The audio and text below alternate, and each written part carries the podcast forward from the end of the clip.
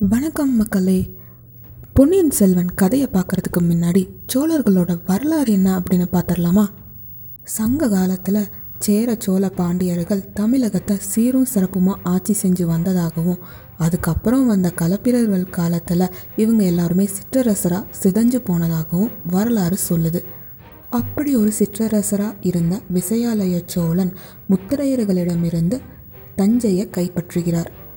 அவ்வளோதாங்க அன்றையிலிருந்து சோழர்களோட இறுதி வரை தஞ்சை தான் அவங்களோட தலைநகரம் விளங்குச்சு. இவருடைய மகன் ஆதித்ய சோழர் பல்லவர்களை வீழ்த்துறாரு. அதுக்கப்புறம் வந்த முதலாம் பராந்தக சோழர் பாண்டியர்களிடமிருந்து மதுரையை கைப்பற்றுகிறார். அதுவரை சிற்றரசராக இருந்த சோழர்கள் பேரரசா மாறுறாங்க.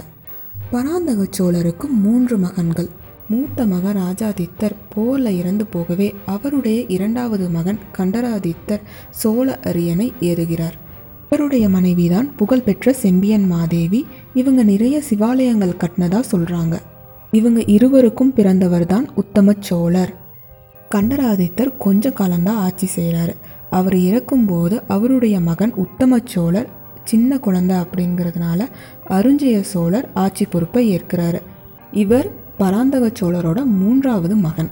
அருஞ்சய சோழரும் இறந்து போக அவருடைய மகன் இரண்டாம் பராந்தக சோழருக்கு பட்டாபிஷேகம் செய்யப்படுகிறது. இரண்டாம் பராந்தக சோழருக்கு இன்னொரு பேர் இருக்கு அதுதான் சுந்தர சோழர். நம்ம பொன்னியின் செல்வன் கதையில பார்க்குற சுந்தர சோழரும் இவர் தான் இவருக்கு அப்புறம் சோழ அரியணையில் அமரப்போவது யாரு அப்படின்னு நம்ம கதையில பார்க்கலாம். வாங்க கதைக்குள்ள போகலாம்